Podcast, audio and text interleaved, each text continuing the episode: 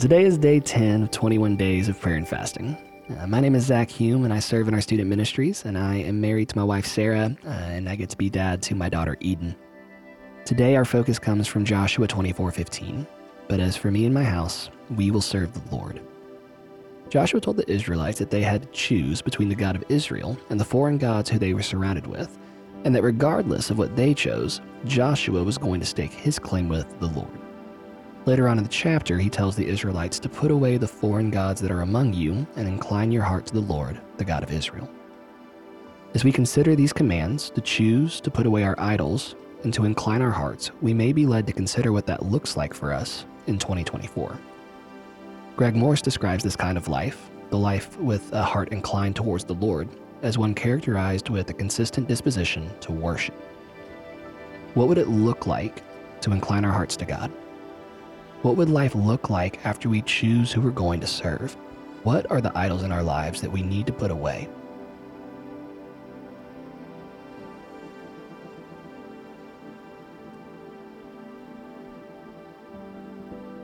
These questions lead me to Deuteronomy 6 4 through 9.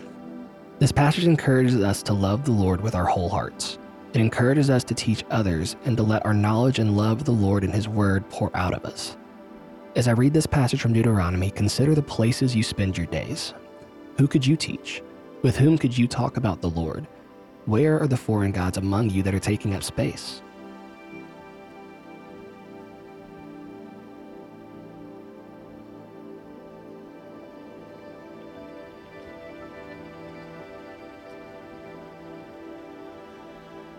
Deuteronomy 6 4 through 9.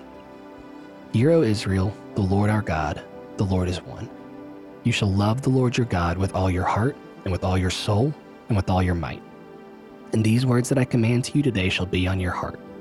You shall teach them diligently to your children, and shall talk of them when you sit in your house, and when you walk by the way, and when you lie down, and when you rise. You shall bind them as a sign in your hand, and they shall be as frontlets between your eyes. You shall write them on the doorposts of your house and on your gates.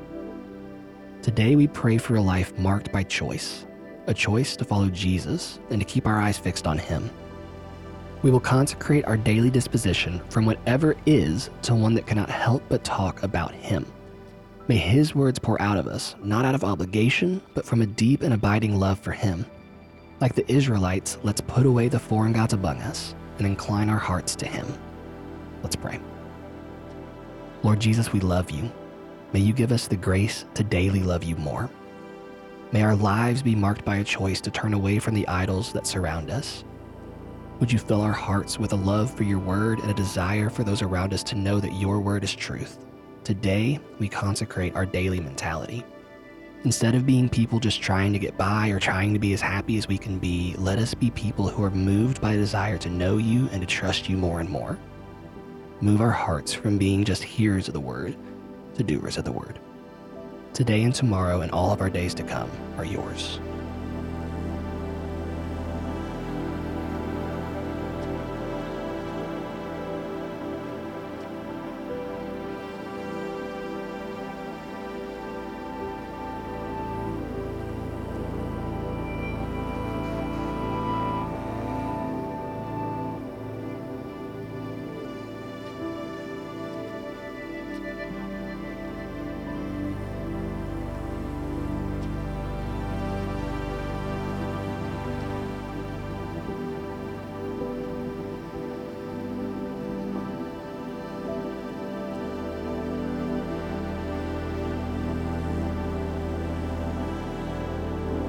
Thine is the kingdom, and the power, and the glory forever.